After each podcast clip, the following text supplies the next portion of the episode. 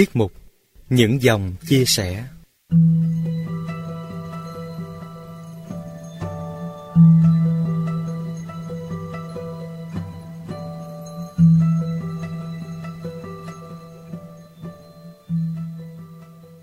Trong tiết mục những dòng chia sẻ kỳ này, Radio Đàn Ông lại tiếp tục kể thêm hai câu chuyện cổ tích.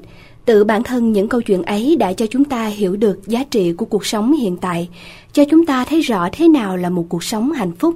Chương trình cảm ơn hai bạn Trâm Anh ở Cam Ranh và Trần Nguyễn Minh ở quận Bình Thạnh, thành phố Hồ Chí Minh đã đóng góp những câu chuyện ý nghĩa để mọi người cùng chia sẻ.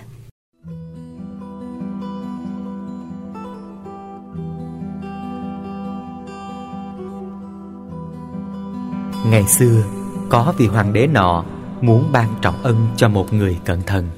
Nhà vua phán, Người có công lao rất lớn với ta. Kể từ cổng thành trở đi, Người phóng ngựa đi tới nơi nào Ngươi dừng lại, Thì khoảng đất đó ta sẽ ban cho ngươi. Viên cẩn thận nhảy lên ngựa phóng đi, Ra sức phóng ngựa để có được càng nhiều đất càng tốt. Người đó đi suốt ngày đêm, Khi mệt và đói cũng không dám ngừng nghỉ Vì muốn có nhiều đất. Tới một ngày kia Sức khỏe kiệt quệ vì đói và mệt. Hắn lả đi Gần chết ở trong rừng. Hắn lẩm bẩm Tại sao ta tham lam quá độ vậy? Ta tận sức để có được nhiều đất đai. Bây giờ thì gần chết rồi Ta chỉ mong có được một thước đất Để được chôn cất mà thôi. Câu chuyện cổ kể trên Cũng giống như cuộc đời của chúng ta. Hàng ngày chúng ta gắng sức làm việc để mong có tiền tài, danh vọng và quyền thế. Chúng ta tận sức tới mức sao lãng cả sức khỏe. Đôi khi quên cả cuộc sống với gia đình, quên cả những cảnh đẹp thiên nhiên, ngay cả trong những buổi họp bạn bè với danh nghĩa để giải trí, chúng ta vẫn có tư tưởng là sự giao thiệp sẽ có lợi cho việc tạo thêm tiền tài, danh vọng hay thế lực. Rồi một ngày kia nghĩ lại, chúng ta sẽ thấy những sự cố gắng đó vô nghĩa lý. Than ôi, lúc đó thì ta không thể quay ngược kim đồng hồ được nữa. Chúng ta bỏ mất dịp hưởng an lạc của cuộc đời một cách chân chính. Hãy sống tỉnh thức để an hưởng cái đẹp của thiên nhiên, để tìm ra lẽ sống của cuộc đời. Cuộc đời rất mong manh, hãy an trú trong hiện tại. Nhà văn Leo Tolstoy kể lại rằng, một ông vua nọ luôn canh cánh trong lòng ba câu hỏi, nếu trả lời được chúng, vua sẽ không bao giờ bị thất bại trong bất cứ công việc nào. Ba câu hỏi ấy là, làm sao để biết được thời gian nào là thời gian thuận lợi nhất cho mỗi công việc? Làm sao để biết được nhân vật nào là nhân vật quan trọng nhất mà ta phải chú trọng? Làm sao để biết được công việc nào là công việc cần thiết nhất mà ta phải thực hiện? Nhà vua liền ban chiếu ra khắp trong bàn dân thiên hạ, hứa rằng sẽ ban thưởng trọng hậu cho kẻ nào trả lời được những câu hỏi đó các bậc hiền nhân đọc chiếu liền tìm tới kinh đô, nhưng mỗi người lại dâng lên vua một câu trả lời khác nhau. Về câu hỏi thứ nhất, có người trả lời rằng, muốn biết thời gian nào là thời gian thuận lợi nhất cho mỗi công việc, thì phải làm thời biểu cho đàng hoàng, có ngày giờ năm tháng, và phải thi hành cho thật đúng thời biểu ấy. Như vậy mới mong công việc làm đúng lúc. Kẻ khác thì lại nói, không thể nào dự tính được trước những việc gì phải làm và thời gian để làm những việc ấy, rằng ta không nên ham vui mà nên chú ý đến mọi sự khi chúng xảy tới để có thể làm bất cứ gì xét ra cần thiết. Có kẻ lại nói rằng, dù vua có chú ý đến tình hình mấy đi nữa, thì một mình vua cũng không đủ sáng suốt để định đoạt thời gian của mọi việc làm một cách sáng suốt. Do đó, nhà vua phải thành lập một hội đồng nhân sĩ và hành động theo lời khuyến cáo của họ lại có kẻ nói rằng, có những công việc cần phải lấy quyết định tức khắc. Không thể nào có thì giờ để tham khảo xem đã đến lúc phải làm hay chưa đến lúc phải làm. Mà muốn lấy quyết định cho đúng thì phải biết trước những gì sẽ xảy ra. Do đó, nhà vua cần phải cần đến những nhà cố vấn tiên tri. Về câu hỏi thứ hai, cũng có nhiều câu trả lời không giống nhau. Có người nói, những nhân vật mà vua cần chú ý nhất là những ông đại thần và những người trong triều đình. Có người nói là mấy ông giám mục, thượng tọa là quan hệ hơn hết. Có người nói là mấy ông tướng lãnh trong quân đội là quan hệ hơn hết.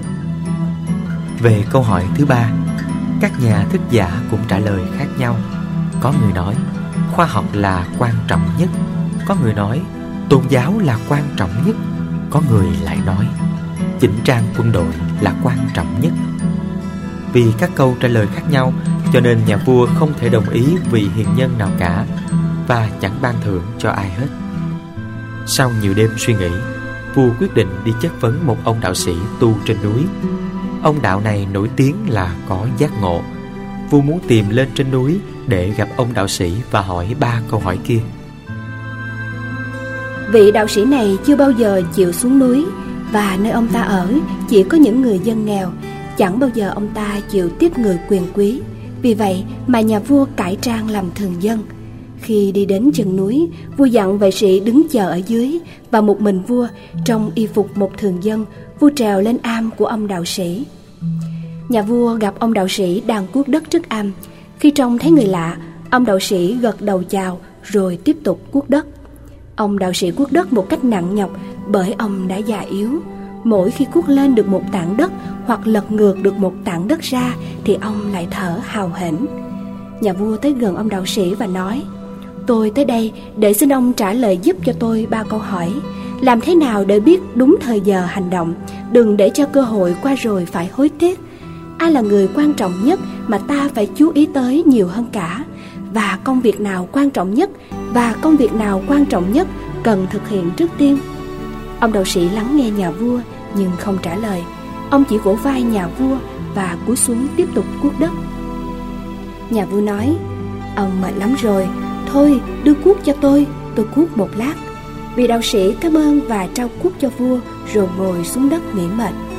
Cuốc xong được hai vòng đất Thì nhà vua ngừng tay và lặp lại câu hỏi. Ông đạo sĩ vẫn không trả lời, Chỉ đứng dậy và đưa tay ra đòi cuốc. Miệng nói Bây giờ bác phải nghĩ Đến phiên tôi cuốc Nhưng nhà vua thay vì trao cuốc Lại cúi xuống tiếp tục cuốc đất. Một giờ rồi hai giờ đồng hồ đi qua, Rồi mặt trời bắt đầu cuốc sau đỉnh núi. Nhà vua ngừng tay, Buông cuốc và nói với ông đạo sĩ, Tôi tới để xin ông trả lời cho mấy câu hỏi. Nếu ông không trả lời cho tôi câu hỏi nào, Thì xin cho tôi biết để tôi còn về nhà. Lúc ấy Ông đạo sĩ nghe tiếng chân người chạy đâu đây, Bèn nói với nhà vua. Bắt thử xem có ai chạy lên kìa. Nhà vua ngó ra, Thì thấy một người có râu dài Đang chạy lúp xúp sau mấy bụi cây, Hai tay ôm bụng, Máu chảy ướt đầm. Ông ta cố chạy tới chỗ nhà vua Và ngất xỉu giữa đất, Nằm im bất động, Miệng rên rỉ. Vua và ông đạo sĩ cởi áo người đó ra, Thì thấy có một vết đâm sâu nơi bụng. Vua rửa chỗ bị thương thật sạch và xé áo của mình ra băng bó vết thương, nhưng máu thấm ướt cả áo. Vua giặt áo và đem băng lại vết thương, cứ như thế cho đến khi máu ngừng chảy. Lúc bấy giờ, người bị thương mới tỉnh dậy và đòi uống nước. Vua chạy đi múc nước suối cho ông ta uống. Khi đó, mặt trời đã bắt đầu khuất và bắt đầu lạnh. Nhờ sự tiếp tay của ông đạo sĩ, nhà vua khiêng người bị nạn vào trong am và đặt nằm trên giường. Ông ta nhắm mắt nằm yên. Nhà vua cũng mệt quá vì leo núi và cuốc đất, Cho nên ngồi dựa vào cánh cửa và ngủ thiếp đi Vua ngủ ngon cho đến nỗi Khi vua thức dậy thì trời đã sáng Và phải một lúc lâu sau, Vua mới nhớ ra được mình đang ở đâu và đang làm gì. Vua nhìn về phía giường Thì thấy người bị thương cũng đang nhìn mình chòng chọc, Hai mắt sáng trưng. Người đó thấy vua tỉnh giấc rồi Và đang nhìn mình thì nói giọng rất yếu ớt. Xin bệ hạ tha tội cho thần. Ông có làm gì nên tội đâu mà phải tha? Bệ hạ không biết hạ thần, nhưng hạ thần biết bệ hạ. Hạ thần là người thù của bệ hạ. Hạ thần đã thề là sẽ giết bệ hạ cho bằng được. Bởi vì khi xưa, trong chinh chiến, bệ hạ đã giết mất người anh của hạ thần và còn tịch thu gia sản của hạ thần nữa. Hạ thần biết rằng bệ hạ sẽ lên núi này một mình để gặp ông đạo sĩ, Nên đã mai phục quyết tâm giết bệ hạ trên con đường về. Nhưng cho đến tối mà bệ hạ vẫn chưa trở xuống, Hạ thần đã rời chỗ mai phục Mà đi lên núi tìm bệ hạ để hành thích. Thay vì gặp bệ hạ Hạ thần lại gặp bốn vệ sĩ. Bọn này nhận mặt được hạ thần, Cho nên đã xông lại đâm hạ thần. Hạ thần trốn được chạy lên đây. Nhưng nếu không có bệ hạ cứu, Thì chắc chắn hạ thần đã chết Vì máu ra nhiều quá. Hạ thần quyết tâm hành thích bệ hạ, Mà bệ hạ lại cứu sống được hạ thần. Hạ thần hối hận quá. Bây giờ đây, Nếu hạ thần mà sống được, Thì hạ thần nguyện sẽ làm tôi mọi cho bệ hạ suốt đời. Và hạ thần cũng sẽ bắt các con của hạ thần làm như vậy. Xin bệ hạ tha tội cho hạ thần. Thấy mình hòa giải được với kẻ thù một cách dễ dàng. Nhà vua rất vui mừng. Vua không những tha tội cho người kia, Mà còn hứa sẽ trả lại gia sản cho ông ta Và gửi ngự y cùng quân hầu tới săn sóc cho ông ta lành bệnh. Sau khi cho vệ sĩ khi người bị thương về nhà, Vua trở lên tìm ông đạo sĩ để chào. Trước khi ra về, Vua còn lặp lại lần cuối ba câu hỏi của vua. Ông đạo sĩ đang quỳ gối xuống đất. Gieo những hạt đậu trên những luống đất đã cuốc sẵn hôm qua. Vị đạo sĩ đứng dậy nhìn vua, Nhưng ba câu hỏi của vua đã được trả lời rồi mà Vua hỏi, Trả lời bao giờ đâu nào? Hôm qua, Nếu vua không thương hại bần đạo già yếu Mà ra tay cuốc dùm mấy luống đất này, Thì khi ra về, Nhà vua đã bị kẻ kia mai phục hành thích mất rồi. Và nhà vua sẽ tiếc rằng đã không ở lại cùng ta. Vì vậy Thời gian quan trọng nhất là thời gian vua đang cuốc đất. Nhân vật quan trọng nhất lúc đó là bần đạo đây.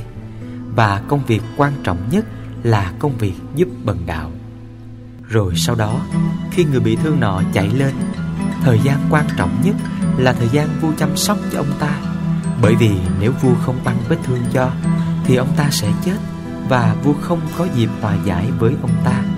Cũng vì thế mà ông ta là nhân vật quan trọng nhất và công việc vua làm để băng bó vết thương là quan trọng nhất. Xin vua hãy nhớ kỹ điều này. Chỉ có một thời gian quan trọng mà thôi. Đó là thời gian hiện tại, là giờ phút hiện tại. Giờ phút hiện tại quan trọng bởi vì đó là thời gian duy nhất trong đó ta có thể làm chủ được ta. Và nhân vật quan trọng nhất là kẻ đang cụ thể sống với ta, đang đứng trước mặt ta. Bởi vì ai biết được là mình sẽ đương đầu làm việc với những kẻ nào trong tương lai. Công việc quan trọng nhất là công việc làm cho người đang cụ thể sống bên ta đang đứng trước mặt ta được hạnh phúc.